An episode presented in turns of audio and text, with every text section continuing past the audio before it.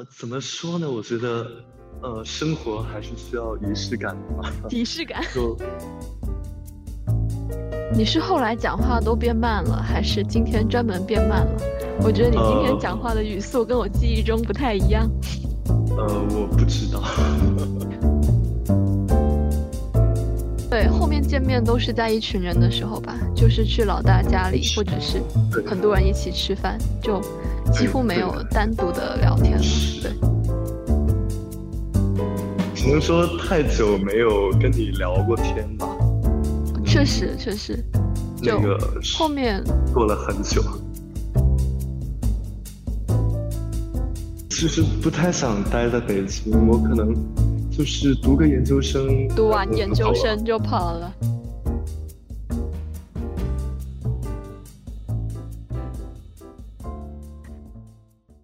欢迎来到新一期的优生优育，我是何晨。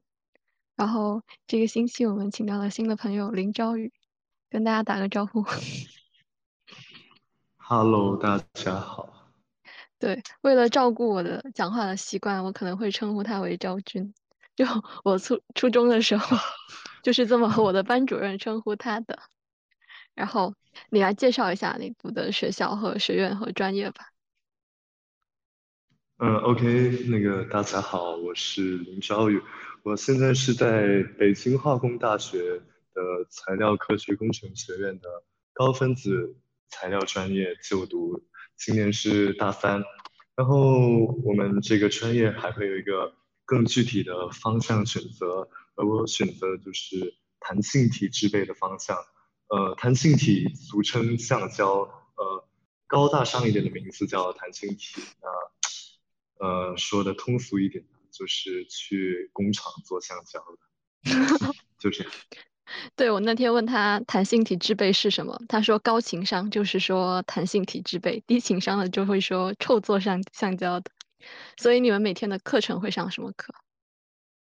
呃，从大一开始到现在学的几乎都是呃有关的理工科的一些基础学科，比如从那个高等数学开始，呃，还有呃一些比较基本的化学知识。然后大二开始会学习呃稍微深一点点的基础知识。叫做物理化学，还有一些杂七杂八的课，比如涉及到了一些力学之类的课程。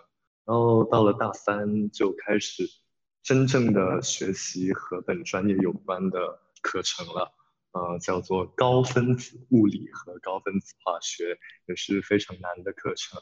然后我们平时还有大量的那种需要动手的课程，比如实验课，还有。呃，实习课程，实验课就是进实验室，然后实习课程呢就是，呃，比如说精工实习，就是每一个工科学生都需要修读的一门课程，就是去呃认识一下工厂啊车间的那些设备，然后会去做一些非常基本的一些工件，比如小锤子啊什么的东西。然后我这个学期还学了一门，就是叫做电子电子电工实习的课。这门课也呃会比较有意思一点，是呃为你将来去那个电子厂打工那个打打一个基础的。就是呃这门课你就学会了怎么用焊枪去焊接那些电路板，然后我们的结课作业。是焊，就是组装了一个小收音机，就从那个零件状态开始，然后看说明书自己装的。那个收音机可以收到多远的电台？呃，多远我不知道啊，因为就没有听。很劣质，很劣质，但是能收到的电台数量倒是不少，大概有。哦，我的是有十二个，然后有些同学能够收到十五个，甚至更多。哦，每个人不一样，就是说至少可以参加学校的四六级考试，是吗？啊，不是，是收音机，不是那个耳机。哎哎，你你要这么说也也也不是不行，你你那个加上一个耳机线也是可以的。我们学校的四六级是用收音机的，就他在学校的电台里面哦播放，然后每个人拿一个收音机收，哦，特别原始。这样啊，这样，对啊这么这么这么神奇。对，我说我们初中都不做这种事情了，哎呦，好像上海很多学校都还这样。哎，我们听众很多都哦，是文科生，就听了这么多，嗯。好像介绍了一遍，那么比较通俗的介绍一下，到底什么是高分子材料？呃，就是我们先说什么是材料吧。材料这个就是你生活中接触的所有东西都可以称作是材料，就是它的嗯本质的那种呃物质什么都是可以说是一种材料。然后高分子材料其实也是非常非常常见的，比如说我们的呃最常见的饮料瓶是塑料做的，对吧？塑料嗯就是高分子。然后呃，就我们学校所就是所研究的这种高分子的，就是更主要的是偏向于那个塑料和那个橡胶这这两个方面。然后当然其他的也有，但是呃，就怎么说它它是一个很杂的范围，只要是分子量够大的那种分子，就是通通可以称为高分子。就比如说我们的蛋白质也是高分子，所以它是一个非常非常广泛的学科。然后嗯，当然就是也很容易说学了之后学不学不精，就是因为它的涉及范围太太多了。哦，可以介绍一下你们的实验室吗？就文科生呃，对这个蛮实验好奇。室的话，呃，高中是不是如果不选修那个理科的话，就没有机会接触到那个实验？有啊有啊，就高一的时候还是会呃，去做生物的、物理的实验化学也会哦做一点。对，哦，分科之前。就呃，我现在接触到的实验就是一个是化学化学方面的，一个是物理方面的。呃，化学方面的实验室可能会更加贴近于大家想象中的那种实验室，就是瓶瓶罐罐啊什么的。化，学试剂有爆炸的风险吗？呃，比较小吧。比较小。你你要是真想要搞出一点什么非常危险的操作，也不是不可以，但是你的理性会阻止你去那么做。我对那个焊枪有很深的恐惧。我之前就是做那个核雕，就广东有一个非物质文嗯化遗产嘛，就是做那个橄榄核，然后上面嗯，做雕塑。哦哦它就有一个哦是你拿着那个就这种枪，然后在上面雕刻的。然后哦我一开哦始是直接用手拿着那个核，然后一只手拿着那个哦，枪去电动。会被我烫到觉得每。我觉得每一秒它都要从我的手上飞出去，然后我前面的女生就那个飞出去之后刮到了她的手，就流血了，就觉得那个很难，控制。太可怕，对，太可怕。然后就那实验室呢？实验室实验室会做这些吗？呃，就是还是不太一样的。化学和物理的实验室其实没有涉及到这种呃和焊接有关的东西。焊接一般是哦那种哦，工厂或者生产车间里面的操作。呃，化学实嗯验室就是我们的化学实验嘛，其实就是那个呃，在你这个学期学的那种理论知识，在其中挑出一些比较经典、有代表性的一些呃，比如说反应路线或者一些反应原理，然后让你那个从原料开始去制备、去合成一些呃，通过这个原理去合成一些目标物质，然后呃，其实做实验的话，总体来说是有手就行，那个成功率还是蛮高的。呃，比嗯较让我们就是呃比较烦的一些东西就是，呃，我们做实验需要写实验报告，就不知道你有没有听说过，就是实验报告它的那种要求其实是挺高的，就不仅是那个呃你要把它弄得端端整整，然后你还要抄一些原理啊什么的，就是非常繁琐。就比如说我们的呃实验，你要先预习，预习的时候你就要把那些原理抄上去了，可能要浪费你一个小时的时间去做一些看上去好像有点无所那个没有意义的工作。然后抄完了之后，你去做完实验回来，你还要再写一遍实验报告，然后把你做出来的东西进行一些比较简单的计算什么的，然后呃把它呈现在你的报告上，然后再交给你的老师让他去评价。其实这是我们工作的一个量还蛮实验流程，大。就不只是在做，你更要去写，你还要去算，就可能还要想哦象中。然哦，后我们的实验就是除了化学之外，还有一个物理方面的实验嘛。物理方面的实验就是，呃，它的原理会相对比较呃晦涩难懂一点，但是它的操作就是你去到实验室，它的操作可能会更简单一些。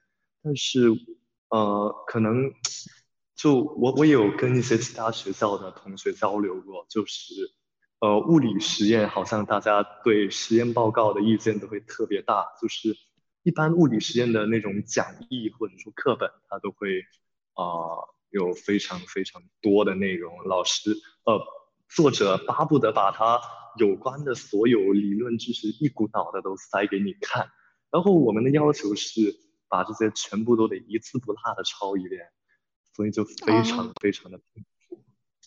嗯，哎，那你们当时学到了这些什么，在实验室里面，类似于在工厂的技能，你们以后嗯。毕业之后就业也会做这些东西吗？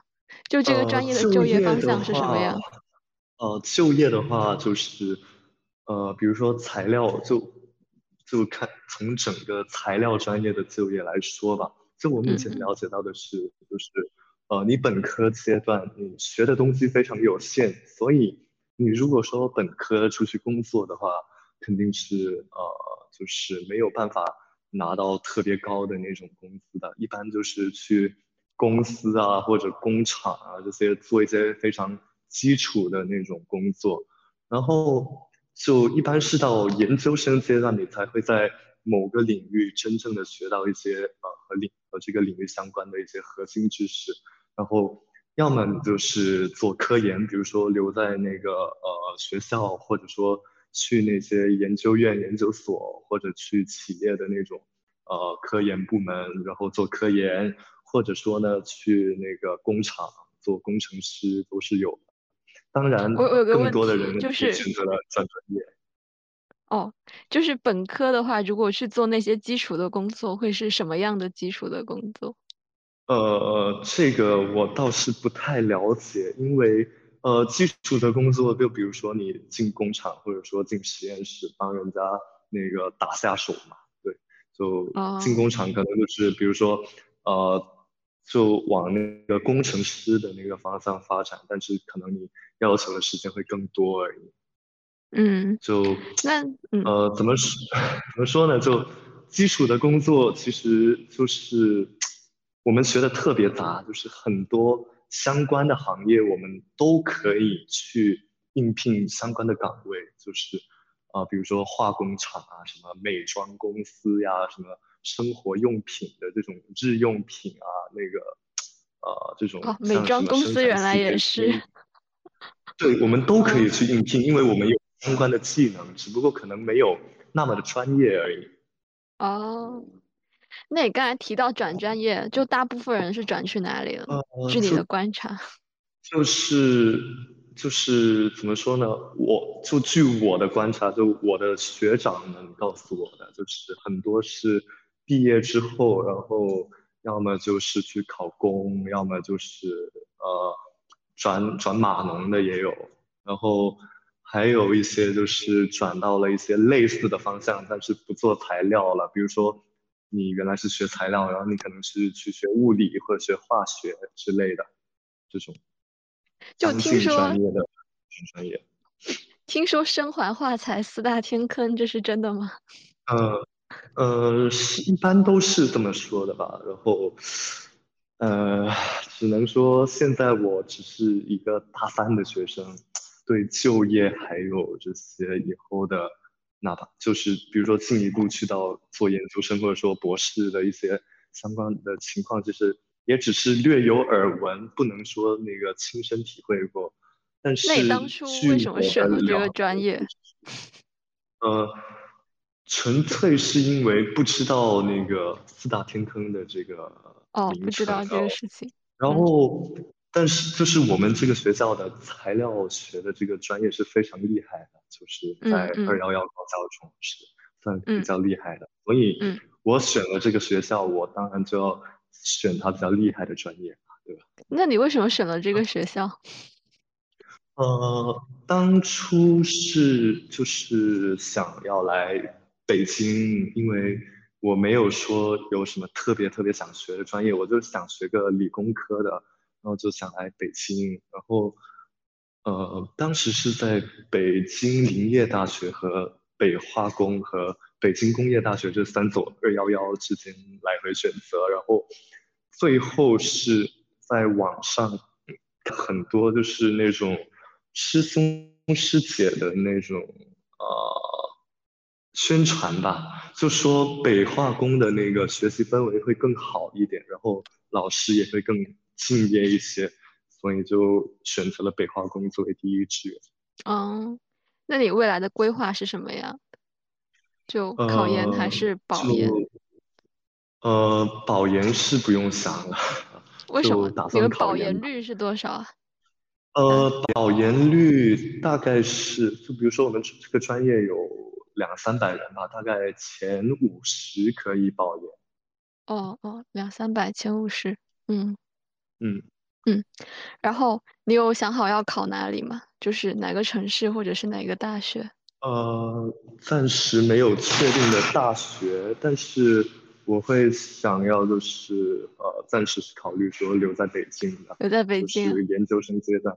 啊，就还没想好，还没决定，但是之前考虑过呃，去回广东，比如说考华南理工，嗯嗯，然后。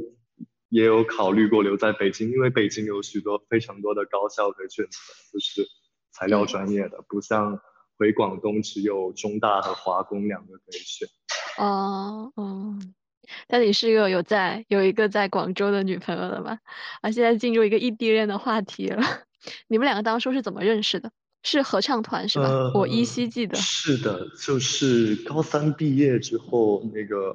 呃，我去亚南青年合唱团，嗯嗯，然后就那时候刚好团里就有你们金中的一群一群那个蒲公英合唱团的那个同届的金中的同学，然后就认识了他。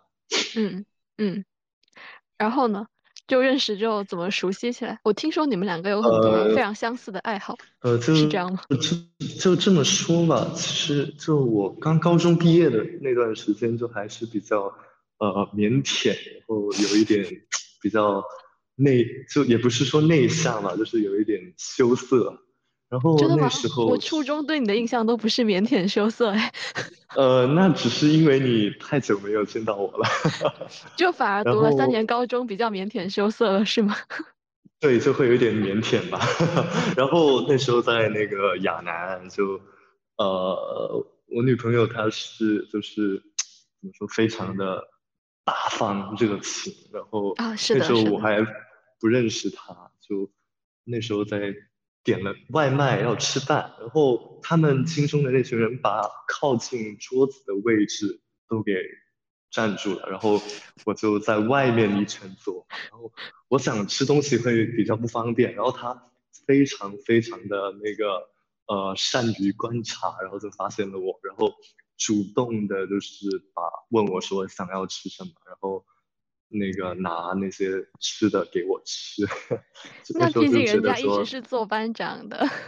啊，那时候没有这个概念，就觉得 他真的是非常人很好，大方。对，嗯。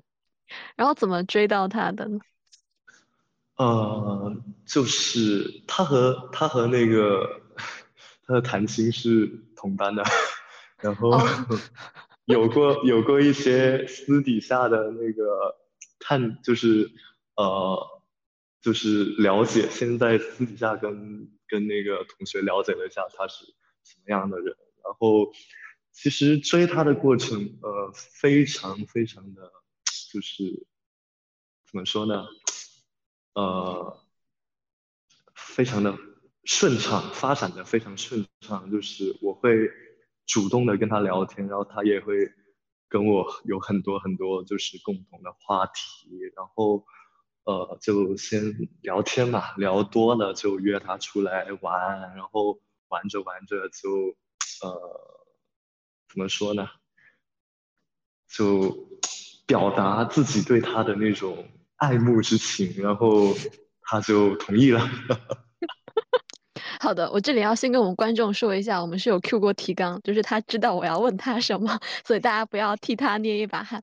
我我我来念一下那个信箱的一个问题吧，就有一个是问你，嗯，他说暂时还是单身，对于异地恋没有什么问题，想问问一直在纠结对方适不适合自己，他能否理解我，他能否 get 得到我的理想和忧愁？不过心动和喜欢的感觉的确是有的，你如何看待这种情况呢？呃，他的意思是说，就是两个人已经相处的挺不错了嘛？是。他的意思应该是他对这个人心动又喜欢，但是他一直在纠结对方适不适合自己。这其实应该比较契合于你刚才说的那个去探索和了解对方的过程吧？互相探索，互相了解。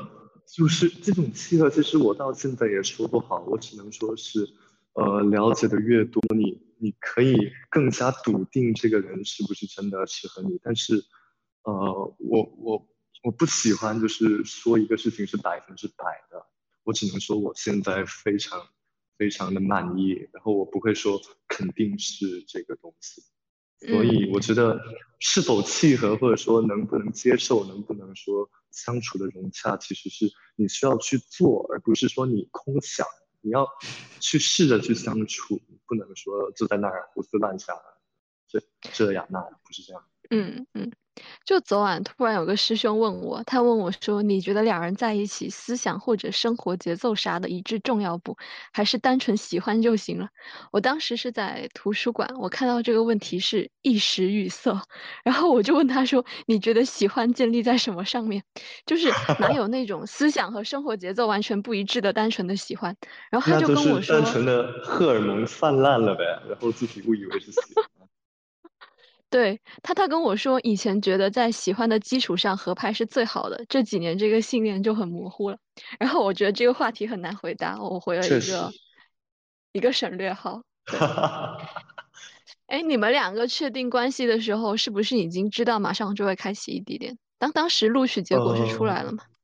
呃，出来了，就是我我其实当初是非常纠结的，然后我非常纠结说我要不要去跟他表白。因为我知道，哪怕就不敢说表白的结果是什么，就嗯，我和他注定是要在两个城市度过大学的四年的时光的嘛，所以这个呃这种阻阻力或者说这种压力其实是非常大的。然后呃，就有一个朋友，他就那时候就鼓励我说：“你一定要去试一下，你不试怎么知道呢？”然后我就去去试，然后也得到了今天这样的结果，可以说是非常的幸运。你是后来讲话都变慢了，还是今天专门变慢了？我觉得你今天讲话的语速跟我记忆中不太一样。呃，我不知道，不知道，只能说太久没有跟你聊过天吧。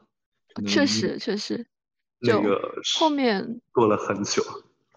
对，后面见面都是在一群人的时候吧，就是去老大家里，或者是很多人一起吃饭，就几乎没有单独的聊天了。对对对，我我倒是经常看到你们两个朋友圈那种非常甜蜜，就你们好像就是 虽然隔得很远，但还是会拍同个姿势或者是情侣装的照片，对吧？呃，怎么说呢？我觉得，呃，生活还是需要仪式感的吧。仪式感。就就特别是在这种。异地恋的情况下，你嗯，你需要去激起，不管是你还是他心中的这种，呃，就是对你们感情的这种喜悦和满足吧。就这个感情给你带来的，就不像是那种说，呃，同城或者说同一个学校，你可以就是每天见面，你们可以面对面的聊天，发生肢体接触，去促进你们的感情。然后我们不行，我们只能那个最多打个视频，打个电话，呃，所以有一些细枝比较细枝末节的地方还是要做好的。我我觉得你们是我朋友圈里面就是最同频，然后秀的最最热烈的一对，而且而且比较少见的是男生特别的配合，就他他有时候会发一些他女朋友修好的图片，然后或者是以一些他的女朋友以他女朋友的视角拍摄的视频，对吧？就很多我觉得应该是他都已经弄好了，然后你就挑几张发朋友圈，想用十人牙慧都觉得不太合适，是就是没有说这种行为不好，挺挺甜的。嗯，你你说你说好不好了？其实就是有时候我对这种东西我是完全没有意识的，我不知道要呃就是要发要凶，然后 他要拼图，然后我我我其实我是自己想不到的，然后他说了提醒了我，我说哦原来是这样，好我赶我赶紧发我赶紧发。就哦该发朋友圈他说什么我就我就会做什么。那那蛮不错的，对。我我有听过一些男性朋友说，他们在公众平台秀恩爱是因为这样做，他们女朋友会很开心，然后他们就愿意为了让对方开心，去做一些这样子的事情。就我我觉得你们两个就是就配合的蛮好，就包括像我也会很开心啊，因为也会很开心，点赞也会有很多人夸我夸我女朋友好看，好好看，好可爱，对，而且他女朋友是那种特别有生活热情的人，就。每天都过得多姿多彩吧，可以这么说。确实。都练跆拳道啊，跳舞啊什么的。是的，是的。是的，是的。我我看到你还经常，我看到你好几次吧，好几次飞广州，甚至国庆的时候都已经过了几天了。你是三号还是四号的才飞过来？是三号去的。是的。对，我就对。是 我看你很激动，你到你好像到机场就发了朋友圈，然后落地什么又发了朋友圈，到酒店吃饭又发了朋友圈，是吧？就是没有经历过异地恋的话，就是可能很难想象这种呃对于见面的这种期待吧。就我我是一个就是嗯我对这段感情是非常非常的满意，而且我也是希望能够就是跟他有更多面对面的交流的，所以我。我会就是在有机会的情况下，我会想去见他，我就去找他。然后，哎，他有他有去飞过去你那边吗？我记得上一次他去长沙。哦，对，他过去不是很方便。对，长沙是他跟闺蜜去，然后你临时跑去见他们，是吧？呃，这个他父母是不知道我有去的。你们不通常都是这样子吗？你来广州，父母也对不是很知道吧？不是不知道的，我爸妈就知道，我是可能但你爸妈比较开明。我我当时是很震惊于，就是都国庆三四号了，就国庆都去了一半了，然后还过来广州，这是不是国庆国庆七天呢？太 便宜了。然后 不是，你知道为什么要选三号的吗？为什么是票容易买吗？还是你做实验做到三号是票便宜？机票单纯的是机票便宜，因为一二号肯定是最贵的。哦，我我当时跟我女朋友是看到了你的那个朋友圈，然后我在说哇，都三号了他还过来，然后我女朋友就说说不定他们跟我们一样放到十十几号呢，然后我说得了吧，你 们能放到十几号，广外能放到十几号吗？哎，想想 Q 一个提纲之外的话题，不知道怎么聊。就你们那一次拍情侣照，就我女朋友帮他们拍的嘛，就日本和风的那一次，有什么样的感受？你你上次跟我讲到的感受可以聊吗？怕不怕那个？我上次跟你说什么来着？就是呃，就是拍那个照片，然后你非常的累。哦，就是我我本身就是一个。就是不爱拍照的人，别人拿着 摄像机对我，我其实会有点不自在的人，就哦，有这么害羞吗？天哪，真的，我真的，呃，就是，但是就是他他提出的想要拍嘛，就他很喜欢这些拍照之类的，对对，我也觉得，呃，就是能留下一些就是我们一起的一些呃痕迹吧，就哦，就有。有专业的那种摄摄像师，一家他拍的非常好，然后呃，然后又有那个那么好的一个时间地点，那个阳光那么明媚，然后呃，那个公园公园里面的景色也非常好，是一个非常难忘的回忆吧。虽然说我我需要克服一下我内心的那种不适的感觉，但是看到他就是他他真的很开心，我我会觉得特别的值，真的。嗯，我会觉得他会是那种喜欢拍写真和留下很多的记录的人。然后我刚刚发现我的女友痛失网名，你等下最好记得我叫何晨。哦哦哦，好的好的好的好的，没有问题不大，问题不大，说不说不定可以 卡掉呢。也可以了。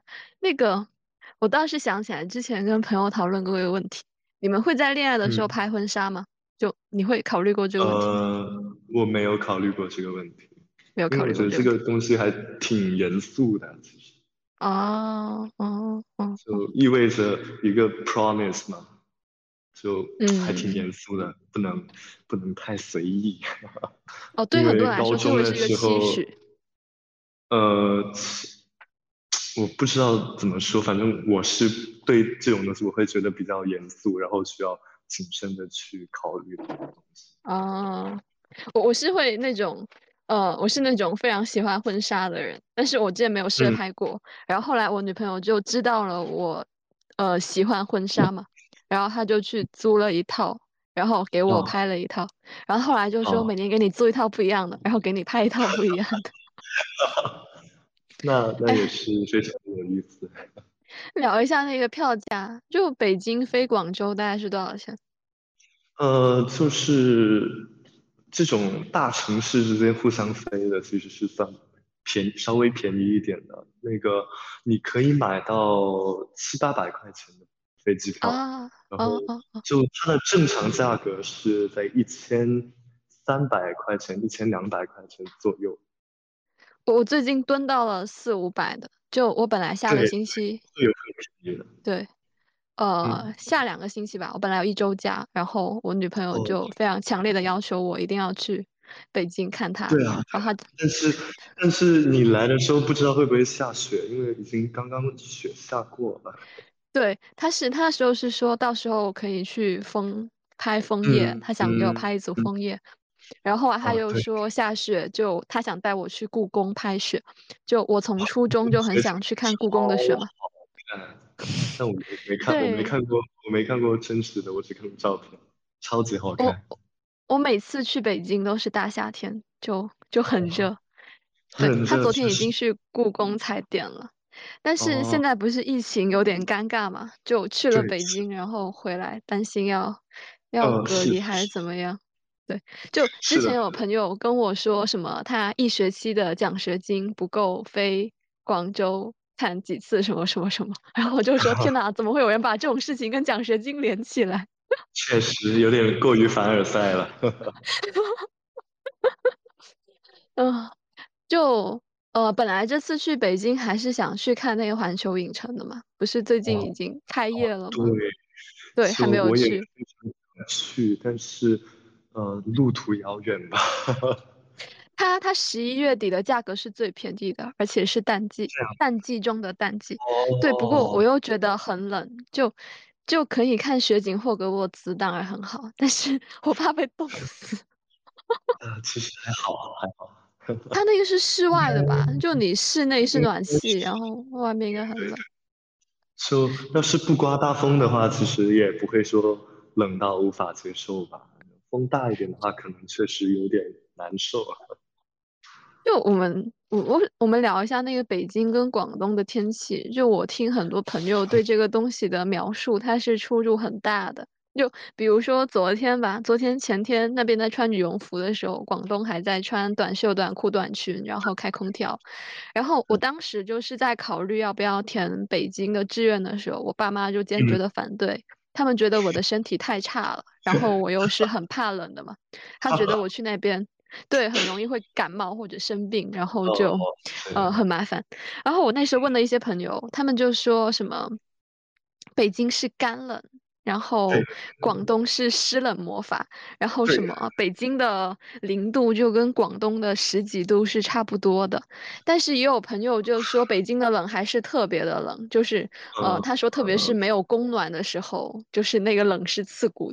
所以你自己的感觉是什么样？是哪一边更冷一些？呃，首先是说一下，就是气温它这个温度是肯定不会骗你的，肯定。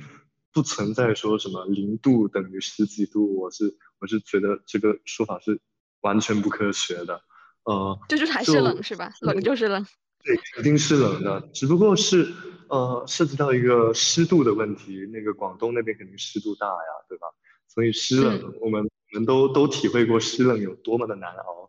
其实主要原因就是因为室内没有供暖。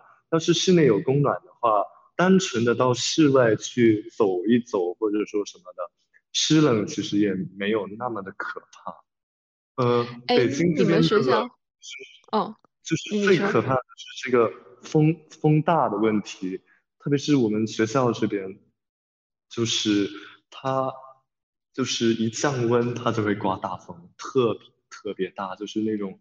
走在路上都有点走不动的那种大风，然后这种大风它特别的干，特别冷，然后仿佛会把你那个肺里面的空气给抽走，就是冷到你窒息，然后你的呼吸道会非常的干燥难受的那种状态，就还是很听起来好害怕，好害怕。对，是的，是的，是的。哎，你们你们体测完了吗？或者你们有没有那种阳光校园，就是需要长跑多少米然后打卡的那种项目？有？哦，我倒是我知道很多北京的朋友是有这种什么绕学校长跑或者是什么一千八这种打卡。然后前段时间不是有雾霾又有空气污染嘛？就我的女朋友是因为空气污染得了过敏性感冒。然后我跟我室友提到，他就说他们常年一百八，我们三十，差不多是五倍多。然后就想了一下，哇，那是环球影城吸霾呀？呃，北京的空气质量其实。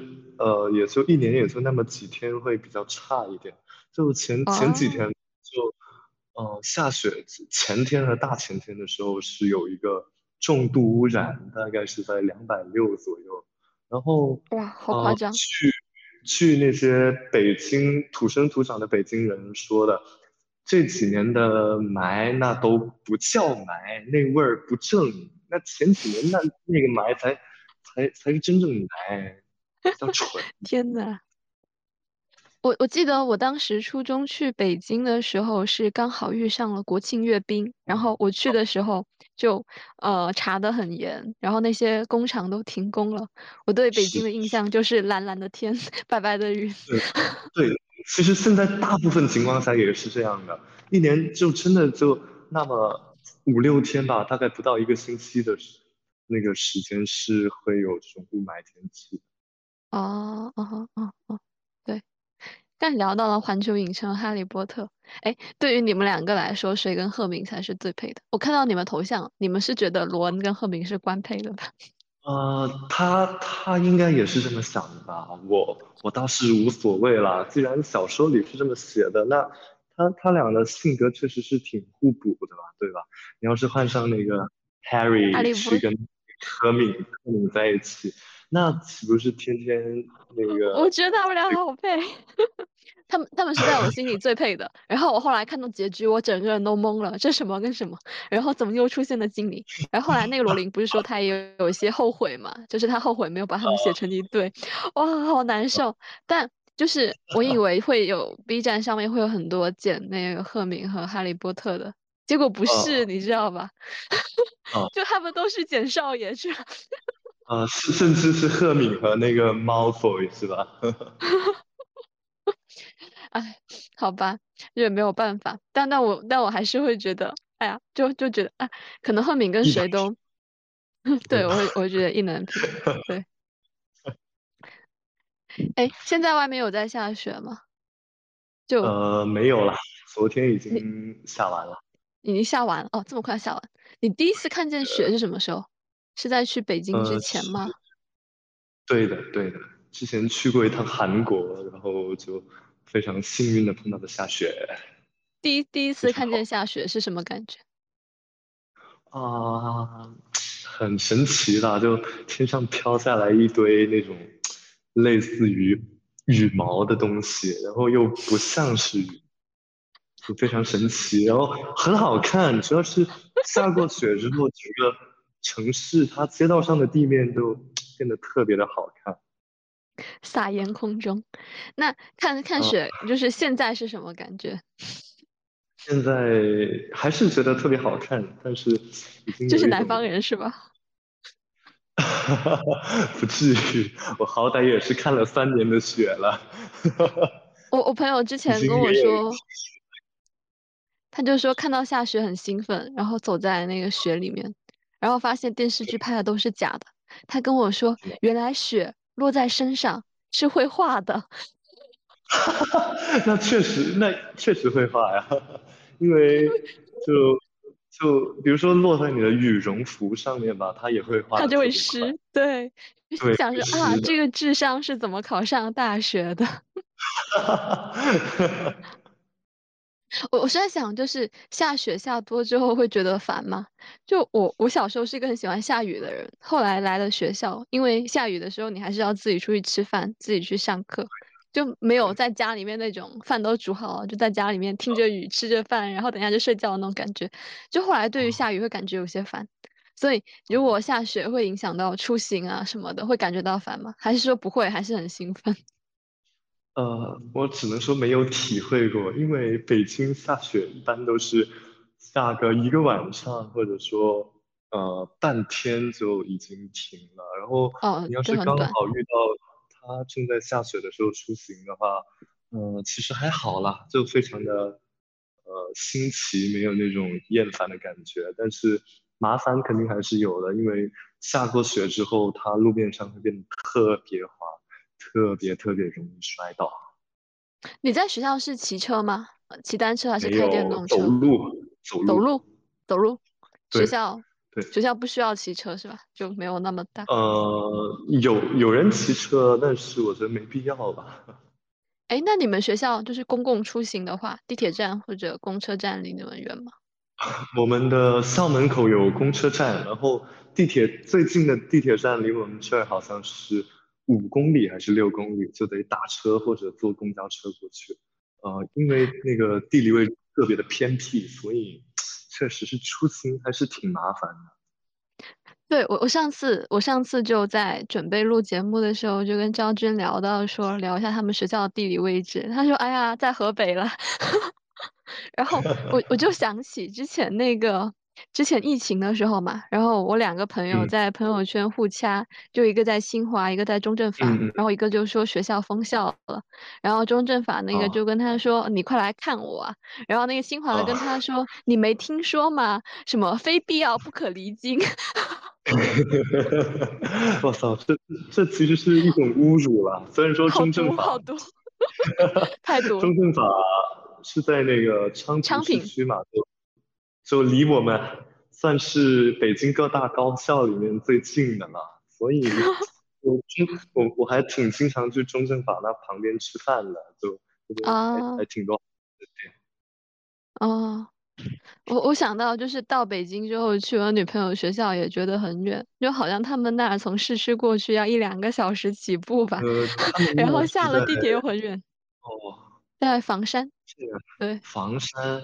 那确实也是比较远，一般新校区吧，是新校区吧？是新校区吧？好像搬过去。一一一般都会比较偏远一点。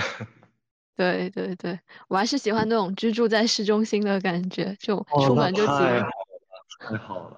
出门几个 CBD。对对对对，像我们学校的那个老的那个校区，就是在朝阳区的最中心国贸旁边，那边真的非常非常棒。对，地理位置无敌。对，就去年寒假的时候，就我一个北京的朋友来学校看我，然后我们在附近吃星巴克、麦当劳，还有披萨什么，就就是步行五分钟之内就有好几家星巴克和几个 CBD。然后他很认真的问我说：“这是一个学校旁边应该有的荒凉吗？” 哎，所以北京好吃吗？你觉得？呃，北京的本地食物的话，我觉得还是 OK 的吧。就它其实有有分，就是有那种呃那种小巷子、胡同里面吃的那种那种小吃啊，什么卤煮之类的，这些我觉得其实挺一般的。但是你要是去吃那种说呃餐厅那种餐馆里面的，就它就是那种。对那种传统北京菜或者说宫廷菜，把它加上一点改良或者创新之后，其实还挺好吃的，还是有一些印象非常深刻的菜。就比如有一次吃到了一个呃烤鸭皮，它那个烤鸭皮就就是放在一片吐司上面，然后再加上一点蓝莓果酱。因为烤鸭皮本身是一个非常肥腻的一个东西嘛，它加上蓝莓果酱，再加上吐司之后，呃，口感其实非常的美妙，也非常的好吃，就也非常的惊艳。是这样，我我就是我觉得潮汕人就到外面之后口味会变得特别的挑剔。反正我记得之前去北京，我觉得它的鱼好难吃，它的海鲜好一般。啊，对。然后吃来吃去就觉得东北菜像点样子。啊，东北菜是挺好吃的，然后呃，特别是来到北方之后，我会更就是口味变得更重吧，因为很多。菜它都是重油重盐，会放那种辣椒油、花椒这种东西的，所以口味还是和之前会有很大的改变。就我也挺能接受这种北方的饮食啊，我我不行，我上次去了北京之后，然后我回来就在跟我女朋友说，就说哎呀，那地铁站怎么那么的昏黄，就不如广州，也不如成都。然后想啊，怎么怎么传统小 吃是那么的传统难吃，然后找不到什么好吃的。就我那时候是在大众点评上面找了一家就评分很高的推荐的，呃。传统小吃吧，叫做什么茶汤里精味餐厅，在鼓楼大街那边，鼓楼东。然后鼓楼大街。对我点了他那个他那个评价最高的那个茶汤，我以为是那种，就至少要有点茶吧，但他没有。我看了图片，就看起来也还蛮好吃的，但是在那种。放进嘴巴里面的时候特别的寡淡，就类似于那种你知道小孩子刚出生的时候吃那种米糊，就潮汕话叫做推沟，然后上面加一点红糖，一点干果。我在想说，天哪，这还没有婴儿吃的好吃，这味道好淡。确实。然后还我倒是没有吃过，没有吃过，快去试试。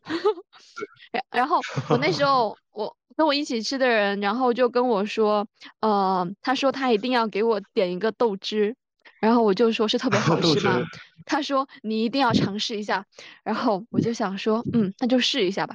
结果上来好难吃，然后他就笑了。他说他上一次来北京点了这个，一口喝了之后就再也没有碰过了。然后他就想我来了，一定要给我点一份试试看，好难吃。他他一股发酸的味道，你知道吗？我都觉得他馊了。我在想说，有那么好喝的豆浆，有那么多好吃的豆制品，腐竹什么的，豆泡、面筋，他们为什么要吃豆汁？我没我没喝过，我不敢喝，因为一定要去试试看好吗？味道很奇怪。我我还看到那个关晓彤说，她最喜欢喝的就是豆汁儿，然后我就想说，天哪，他们是没有喝过，对不起。呃，他们其实单纯就是从小喝嘛，所以就喝的比较惯，就无法理解。我之前在就我们公司很多人是北京的嘛，然后我们之前会在微信群上面讨论那些吃的，然后就看到有个豆瓣的帖子，就一个南方人跟北京人说北京怎么一点好吃的茶点都没有，然后那个人就跟他说哪里没有，你看稻香村就很好吃啊，然后那个人就非常可怜的说天呐，他们居然觉得稻香村很好吃这样子，就稻香村，稻香村不就是卖糕点吗？对对，我之前在茶室里面，然后老师就拿了那个糕点给我吃，然后我就说，嗯，新的茶点是潮汕来的吗？他说，潮汕的茶茶点哪有那么粗糙的，这是北京来的。我我当时记忆很深刻的是那个门钉肉饼，就是那个店里面排名第二的推荐菜，一个要八块钱，就就就你。就我觉得好像是你的拇指和你的食指围起来那么大吧。然后他说什么皮薄馅多，一口咬下去汤汁满溢，特别好吃。然后咬下去就觉得是那种广东食堂里面做的不好吃的那种肉丸子，你知道吗？就很奇怪。然后我还特别喜欢吃奶制品，我就点了个奶卷。就他那个奶卷好像是一半山楂一半豆沙，然后外面一层奶酪皮。就看那照片特别的好看，那应该还不错吧？吃吃进去一半酸的，一半腻的，然后外面那个皮是硬硬的，然后没有什么味道，我真的整个人都劝退了。然后加上那个什么杏仁茶，我觉得唯一好一点的是灌肠，你有吃过这个吗？就是好像说味道挺地道的，然后它是有一点软又有一点脆，然后它去蘸那个蒜汁。就炸的很酥脆，然后哦，对蘸着蒜汁就比较解腻。反正那一桌里面，我大概有吃了三分之一的只有这一盘菜，就其他的都哦，是喝了一两口 就就就八八六了。然后 我我去北京，我觉得比较好吃的是四川火锅，就有一家什么巴奴 毛肚火锅，那时候是我们公 司老板请客，然后我跟我们的 VP 去吃的。我就想嗯说，我那时候从成都飞北京嘛，结果我飞去那嗯，里吃重庆火锅，我发完朋友圈之后，他们就问我说：“你干啥呢？你从成都飞去北京吃重庆火锅？” 然后又吃了一顿烤肉，还有一顿意大利菜，然后我就感哦，觉说，嗯，在里面最难吃的就是北京的传统小吃，是的，是的。笑死。那你你以后还想生活在北京，主要是因为学呃学术资源或者是高校的资源比较呃，我，其实不太想待在北京，我可能就是读个研究生，读完研究。生就跑了。对，对，跑了。我因为我们公司之前哦，现在也有吧，有设个办公室在北京，然后我们挺多都是嗯，广东人的。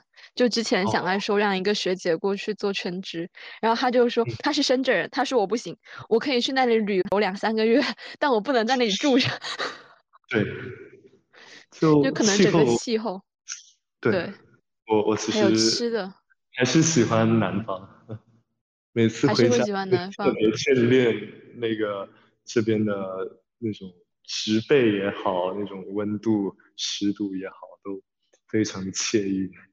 北京没有这种惬意的感觉，会稍微。粗糙一点吧。对，我我当时没有没有被那个北京录到的时候，其实还很 sad。就我前几天排队的时候，我室友还跟我说，他说别人都说你活泼开朗、热情大方，他说我刚跟你认识的时候一点感觉都没有，就觉得你话特别少。然后我说我那段时间在自闭，就我那时候真的。对，我真的好生气，就我从五岁就一直在广东的各个城市旅游了嘛，就感觉就对这个城市、对这个省份吧，就已经非常的熟悉，然后嗯也没有特别多、特别强烈的探索的欲望。然后我我嗯当时就觉得说，我肯定是要去北京的。然后我把那个北京填在第一志愿的时候，我爸还生气到有一周没有跟我讲话，而且我那时候要去潮州，然后家里的车就是他嗯，的，他用他的车堵住了。堵住了我妈的车，然后他不载我去车站，然后也不哦，让我妈载我去车站，我最后自己打滴滴去的，就很生气，他很生气我要去北京，然后就一开始是很就很 sad，然后在在广东待久了，我的哦，天呐，好好吃，好舒服，不想离开这里，是啊就有这种感觉。对对对。就就现在整一个人就是非常舒适，对，就觉得这里吃的也很，好，潮，汕火锅也很好，然后茶点很好，然后气候也很好，对，经济发展也很好。太对了，而且，在这里。就各种语言互通，对对对，就粤语、潮汕话、普通话换着讲，就就那种感觉，就如鱼得水，是这样子的。我嗯前阵子我一个师妹要报那个呃专业的时候，报学校，他就我就跟他说什么，他他就说要选哪里，我说全都选省内，汕大也可以填，他就说 太近了吧，我要选那个北京啊、南京啊，我都要报，然后说那那你就你就这样吧，你会后悔的。然后后来就是快要出志愿那个晚上，他就跟我说。我好难过，我不会被南京录取吧？真的不要啊，我一点都不想去。我那天看到地图，天呐，南京太远了。他在出志愿 之前去了一趟福建，就去厦门和泉州。然后他回来之后，哦，泉州那么远，这回家多麻烦，我不要去福建。然后我说，那你还把南京填上去了？他说求求了，千万不要被录取到，我真的后悔了。然后我们我们后来就在就在说那个。就是录志愿之前就会说啊什么广东这么近，不要，我要去外面。然后录志愿之后，哎呀，广州、深圳还是太远了一点。我有一个同学，当时是可以去中大，没有去，就是跟嗯父母吵架，然后坚持去了上海，就去了那里不哦到半年，他就很后悔，因为他们学校在广东只录了一个人，然后他去吃一顿啊，潮汕的菜要一两个小时，而且他们那还排，外，就 就觉得说，那太嗯。对，这是填报志愿的一个建议。确实，就是就对我来说，去广州的时候就很很舒适，很惬意，然后回到北京就确实多少有那么一点不适应吧。就、嗯就我对对，我来我来的时候，我哥还跟我说，哦，这个哥哥并不是亲哥。对了，我那个女朋友也不是他们那种男女朋友的女朋友，表亲历表亲历。就他就跟我说，广州是一个适合生活的地方。我说屁，我不嗯要。然后现在我说，嗯，广州是一个适合生活的地方。太同意了，不能再同意了。对，我那时候刚来的时候还还哭了，然后他就说什么大半夜你还哭，他说明早出来我带你去吃早茶，然后他就真的去接我去吃早茶，那些大爷大妈就穿这个大爷吧，穿这个背心，然后裤衩，拿着个报纸，然后从早上九点多就坐在那里一群人，然后吃到下午三点多，哇，多么闲适的生活，他们的生活太有质量。对，就之前不是疫情嘛，然后看到那个深圳的流调，就都是那种快餐，就叉叉快餐、叉叉快餐，然后就龙江猪脚饭，然后广州的流调，这家茶餐厅、那家餐厅，这个茶点、那个茶点，这个早茶、那个早茶，滔滔居点都得，对对对。对哎，所以你来广州找你女朋友的时候都去了什么地方？你们是不是去了长隆？我我不知道，我记得呃，清不有清楚？去过，有去过，有去过长隆，长隆挺好玩的。是去欢乐世界吗？还是水上世界？水上乐园？呃，不是水上乐园，是那个欢，就是那个有过山车的那个。哦，游游乐园那个，哦，那个好刺激，我都不太敢坐。呃，我我一开始也是不敢坐过山车的，就我会觉得很刺激，但是我有点不敢去尝试。那你然后那你我女女朋友？她是那种呃一定要做，要是不做等于没去游乐园的那种。然后他，就！真的是带着我坐了我人生第一次那种真正意义上的过山车，就然啊，后然后那天就把所有的园内的过山车都坐了一遍，就非就你常的大哥护着你 是吧？呃，就一开始确实是非常的怂，因为没有没有没有做过嘛，很怕。嗯就这种嗯东西，其实是你越怕越想，就越不敢做。你做了一次嗯，才知道有多好玩。你们两个会一起看恐怖片吗？呃，有看过，然后感觉挺没意思的，就没意思。真正恐，对，就看了一部不太恐怖的恐怖片吧，然后觉得挺没意思的，就不了了之。不如看一部恐怖的。我好像第一次牵手就是看恐怖片的时候，天 呐，被被被牵手。然后你哦，们你们还去了哪里？就在广州。呃，广州其实也没什么好专门去玩的地方，更多是那种，一般就是吃吧，牛肉吃完饭之后，附近找一个地方去走一走、散散步，或者说找一个呃吃甜品的地方，吃点甜啊，的，散步，嗯，然后喝个饮料，吃个喝个咖啡之类的，然后我我真的很喜欢呃，散步。就你，我还记得丹很开心，林就那个初中的化学老师，嗯他他嗯，就说，他就说华侨公园是他的后花园，然后每天晚上吃哦，完饭，他就要跟她老公手牵手去散步。我在想说，哇。哇，这个生活也太美好了。呃，我我其实是很享受，就是和他一起散步的过程，就一，起聊天，然后絮就絮低语，会非常非常的舒服，然后特别享受，然后主要是广州那边也好，在家里也好，就都是那种什么公园还是什么，都是那种氛围非常的惬意舒适，非常的退像退休生活的那种感觉吧。对。但是异地就没有办法一起散步嘛，所以你们你们聊天的方式是什么？是会一个人就是絮呃，絮叨叨的发，还是说集中在一个时间里面一起交流？大一的时候，因为那时候是刚就是，就对我们两个来说都是第一次，就是认真的对待一段关系，然后就会非常的呃腻腻歪歪吧，就每天非常非常多的消息，然后也经常打电话，然后到后来就怎么说呢，功课都特别忙，然后每天肯定还是就一直都在聊天，但是就感觉说两两个人都会很累，所以就聊天的频率会比一开始稍微少那么一点吧。然后现在我觉得他的生活日程很多。啊，对的，对的。然后我们两个都其实都挺忙的，要写作业什么的，然后课外活动，然后生活都非常的充实。然后聊天内容一般就是说，哦，我去到哪里啦，我要做什么啦，然后，然后我去了什么，我干了什么。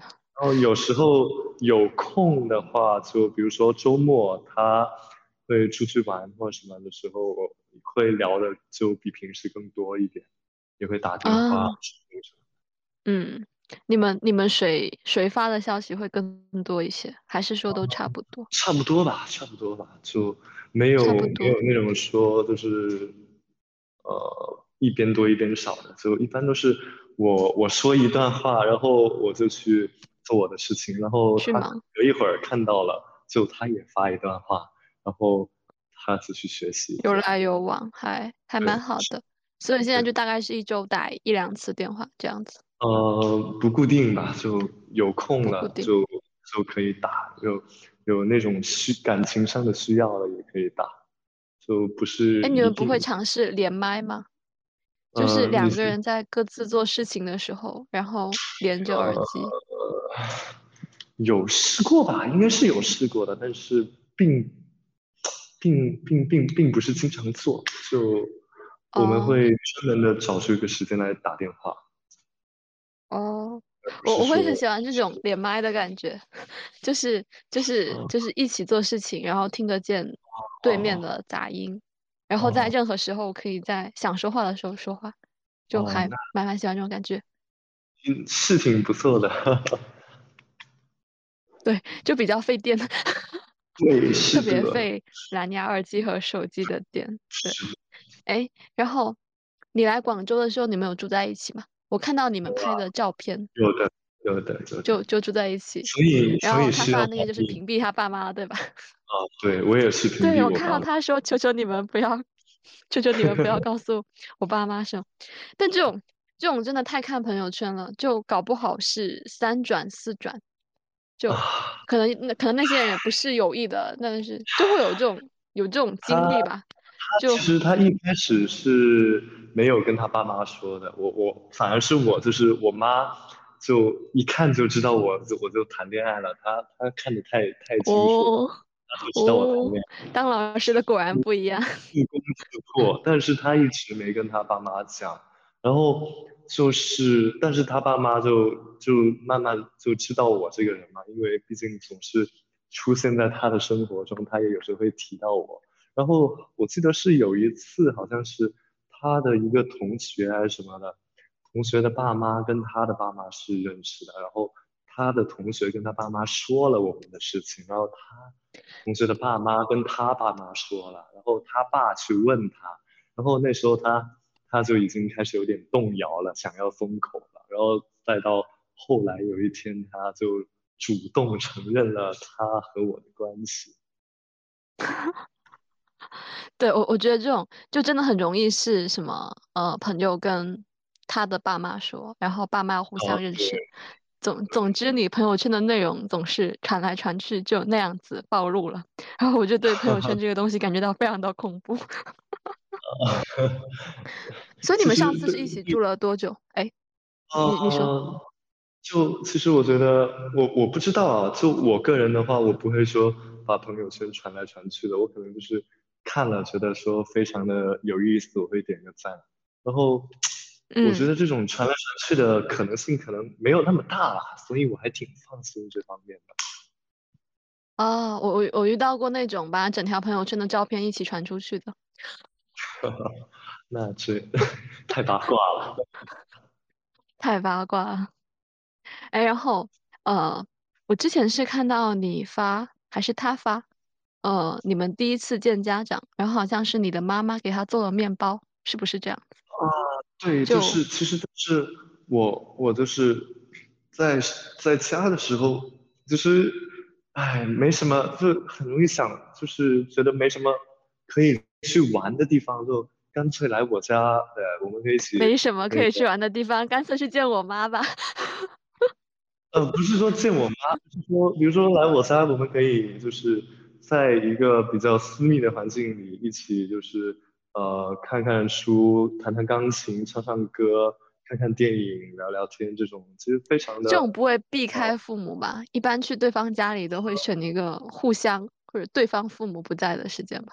不会这样子吗？我我其实他第一次来的时候，我爸妈是在家的，然后。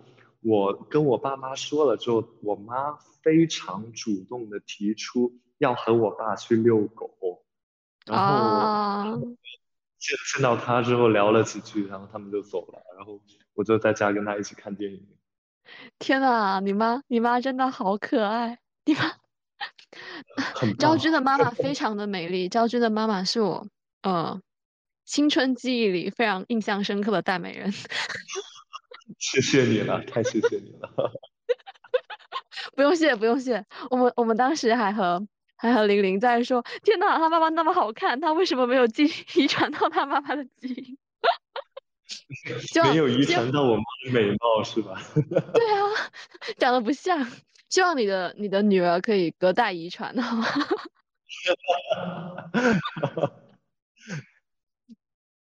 对，就而且你妈特别白。然后我记得初中的时候你特别黑，就好像是捡来的。更多是我我爸爸那边的，就是那种相貌上的特征。嗯。然后我的肤色就也是跟我爸差不多，就会偏黑一点。其实就是更容易晒黑，然后不晒的话其实也还好。哦，就对，会更像爸爸一些。然后，哎，你刚才讲的都是你妈的态度，然后你爸呢？我爸能有什么态度呀？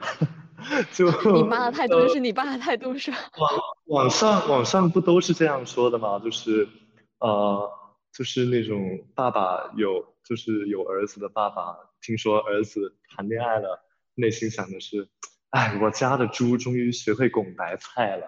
然后有女儿的爸爸，听说女儿谈恋爱了，就觉得我家的白菜被猪拱了。所以我爸也是这个。他他可能还挺高兴的吧，不用他去担心这方面的事情吧。对，我们的提纲里面有一个是说聊一下父母的职业，还有他们对你恋爱的看法。呃，昭君的妈妈是我们学校英语老师兼班主任，是吧？然后你的爸爸是做什么的？我爸是做生意的，就做那个纸类的贸易。纸类是什么？纸就是呃，比如说包装、包装啊什么的用纸。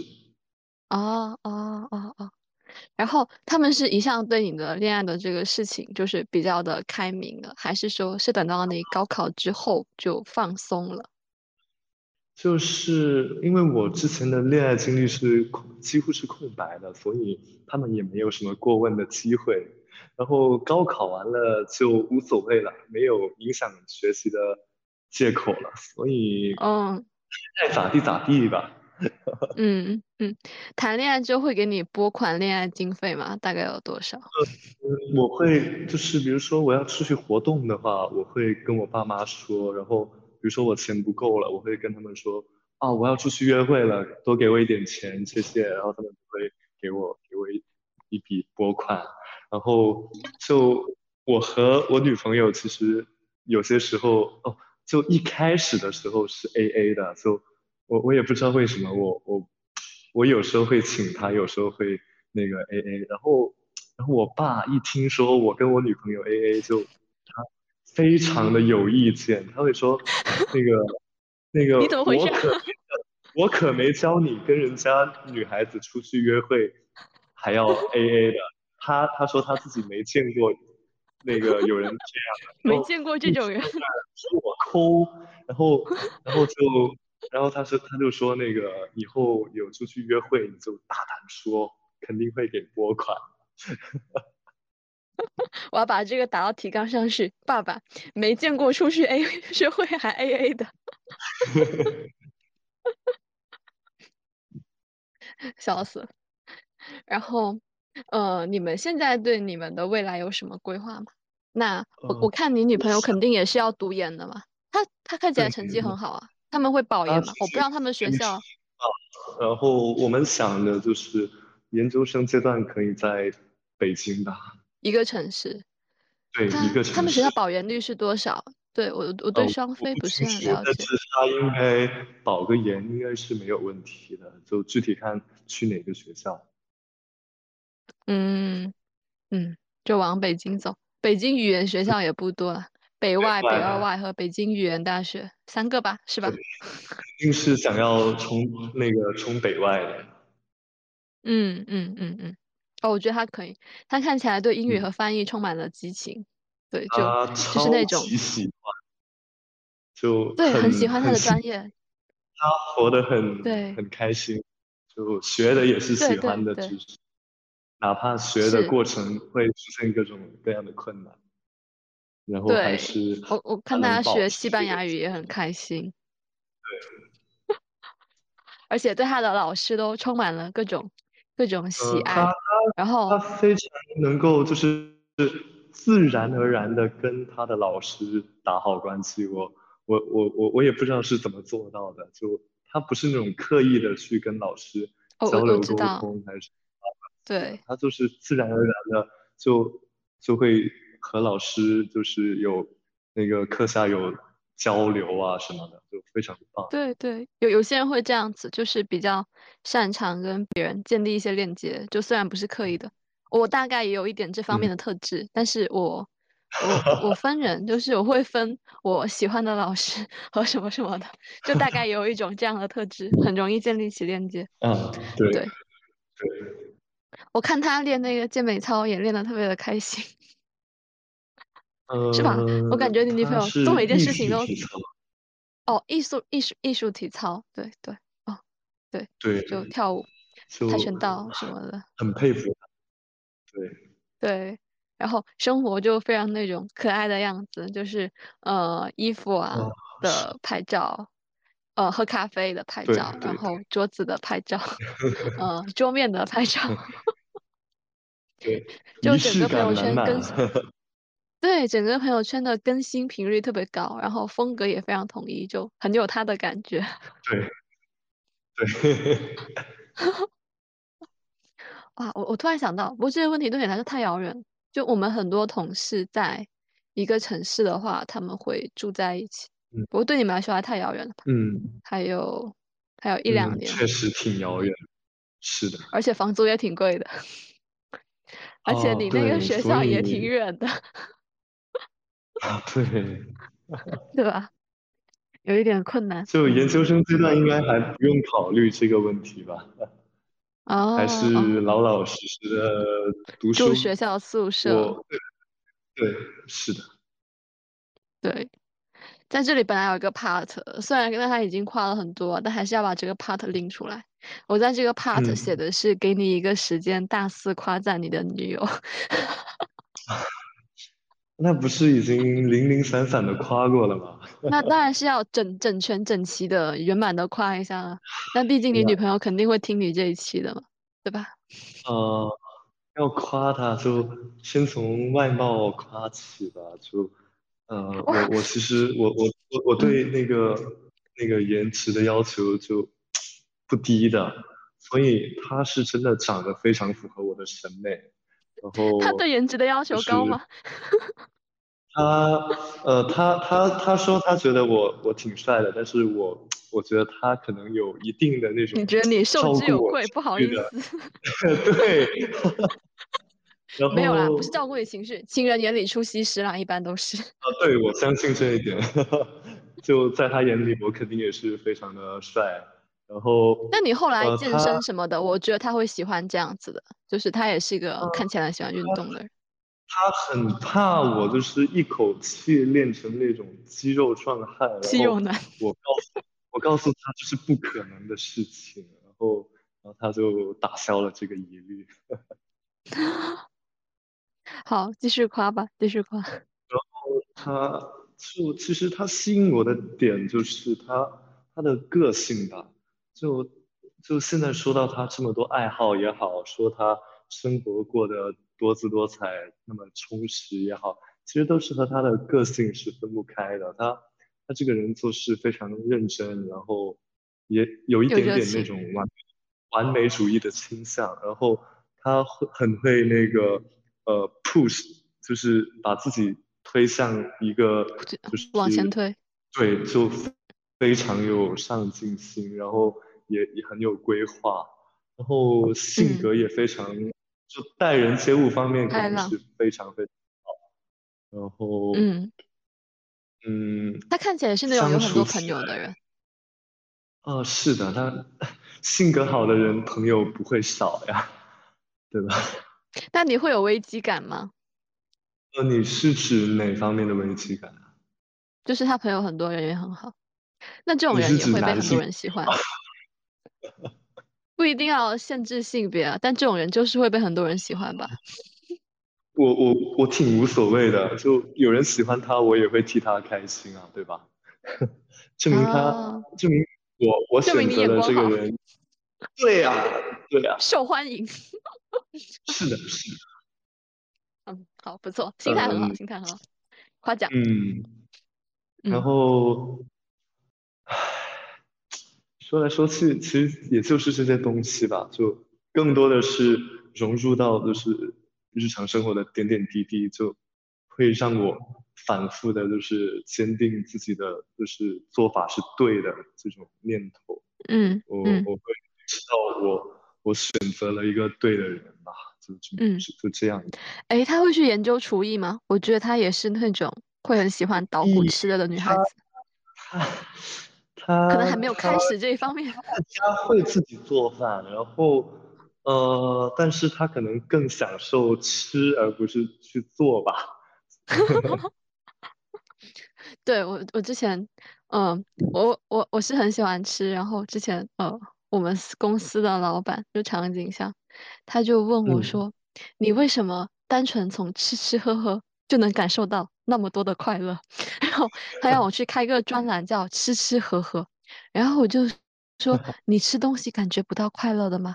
他说感觉不到。我说那你的快乐来自于什么？他说亲密关系、智力愉悦，比如写小说、写程序和做微积分。然后我就说嗯，你这最后一个快乐我也感觉不到。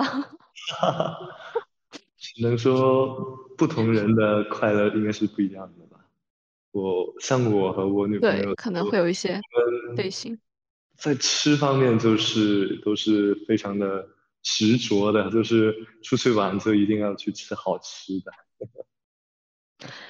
这样这样会很大，那你万一就是一个喜欢吃，一个不喜欢吃，然后一个人就觉得说，嗯，我们一定要跑去那家很远的很好吃的餐厅，点一道我想吃的菜。然后如果另外一个人不喜欢吃，他就啊，怎么这么麻烦？能吃饱不就好了吗？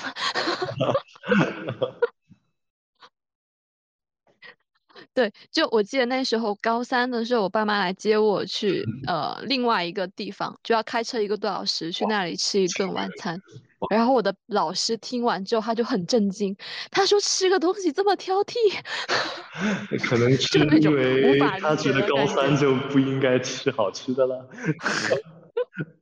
也也没有吧，就那个老师是平时生活都非常的节俭，然后呃也是吃得饱就好的那种人，对，他就很难很难理解广东人这些对食材的要求，对温度的要求，对，还有对烹饪的要求。对对是的是的是的是的，深有体会。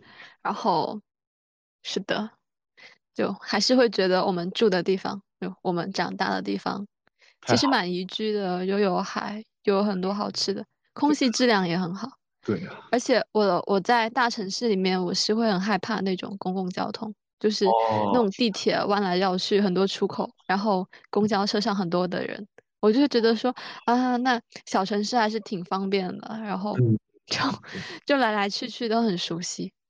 所以你对你现在对一线城市和二三线城市有什么样的看法？就你现在研究生会倾向于在北京，我猜你工作也会倾向于在一线吧？那到中年之后呢？啊，到中年、老年、中老年，在在在家肯定有一套房子是给我住的，所以以后想养老就回家呗。但但这个这个并不是呃。在哪里可以的问题，而是你要在哪里的问题嘛，对吧？就是你更倾向于在哪里生活的问题。就就此心安处即是故乡了，对吧？就 有女朋友在的地方就是家。呃，可以这么说，但是要是能够去到那个心心灵上和地理上都让你感觉非常舒适、非常安心的地方，那那是再好不过了。嗯，哎，你的女朋友选的分流的方向是英语翻译，对吧？我记得。哦，对，是的，是的。她以后的职业倾向是什么呢？呃，当当 当翻译，当老师。当翻译。对，我其实我也不是特别清楚他，呃，就就我感觉，要是我我替他选的话，我觉得他去考公务员会比较好，就比较稳稳妥一点。你替他选，你们你们有交流过这个方面吗？就是你们两个各自对未来的规划。有有说过，呃，包括各种方向。呃，有说过，但是现在，呃，他不喜欢，但是他他肯肯定就是想要就是呃比较那种呃不一样的生活方式吧，我也不是很清楚，呃，因为 他不喜欢，你还要替他选，因为就从纯粹理性的角度出发，肯定是这样的，就哪怕我自己也是，就嗯稳定，然后铁饭碗，那肯定是。要是考得上的话，那是最好。但是公务员现在也很我会，我会，我第一感觉是他这种跳脱又活泼的人，就跟体质好像感觉上并不是很契合。我觉得他，我我我我会觉得他读这个专业，他会想当翻译。然后我觉得他如果不是当翻译，他当老师也会是个很不错老师，就是那种能跟学生处得很好的老师。对，是。反反而公务员这个选项我是没有想到的，就很难想象他 穿着那种 衣服，然后在体制内办公的样子。呃，确实，但是就在我的角度来看，就是生活不可能永远是你自己想要什么就是什么的，所以我会去考虑一些比较呃看似没有太大风险的一些呃没有风险选择吧。嗯，所以你以后也会考虑考公是吗？呃，如果呃，这个我觉得非常难说。要是呃，考公需要准备，需要运气、时间、精力，我不知道我以后会不会有这么这种机会去准备吧。而且一线的一线的公务员竞争会更激烈一些，就还是挺看挺看城市和岗位的。我会觉得你女朋友在外企工作也很不错。就那整个环境，就他可以穿那种，然后做那种都市丽人，对，都市丽人，我有场景感了。好的，啊，那我们今天的这个呃录制差不多就到这里了。你想给我们的听众就是带点什么寄语吗？呃，给高考的吧，给高三的学生。那就是的，好好学习，好好吃饭，然后。呃，考出好成绩吧，非常的朴素，但是呃，没有没有讲什么废话。嗯，好的，我我们念一下一个匿名用户的来信，来作为今天的结束。他这封信其实特别的长，然后他的困惑我们就下一期再再回答。我念一下前面的吧。他说从高三才知道真知棒，我真的好喜欢公众号里面的文章，谢谢你。然后他说，嗯。曾有那么几篇，我还原原本本的抄在我的日记本上。哇，那这要抄很久，我们一篇都要上千字，三四千吧。里面的人物故事，仿佛就是我每一句都写在我的心坎上，所以我也蛮佩服文章背后的作者。呃，总之就是公众号后面还有呃其他收到的，就是不管是对我们文章，或者是我们的视频，或者是我们播客的支持，然后我们都看到了，非常感谢你们。然后这就是我们今天这一期的全部内容，欢迎在我们的公众号“真知棒”找到我们，是侦探的侦，知道的知，棒棒糖的棒。好啦，然后感谢我们今天的嘉宾林朝宇，然后有机会的话下次再见，辛苦了，拜拜。好，我停止录制，拜拜，拜拜。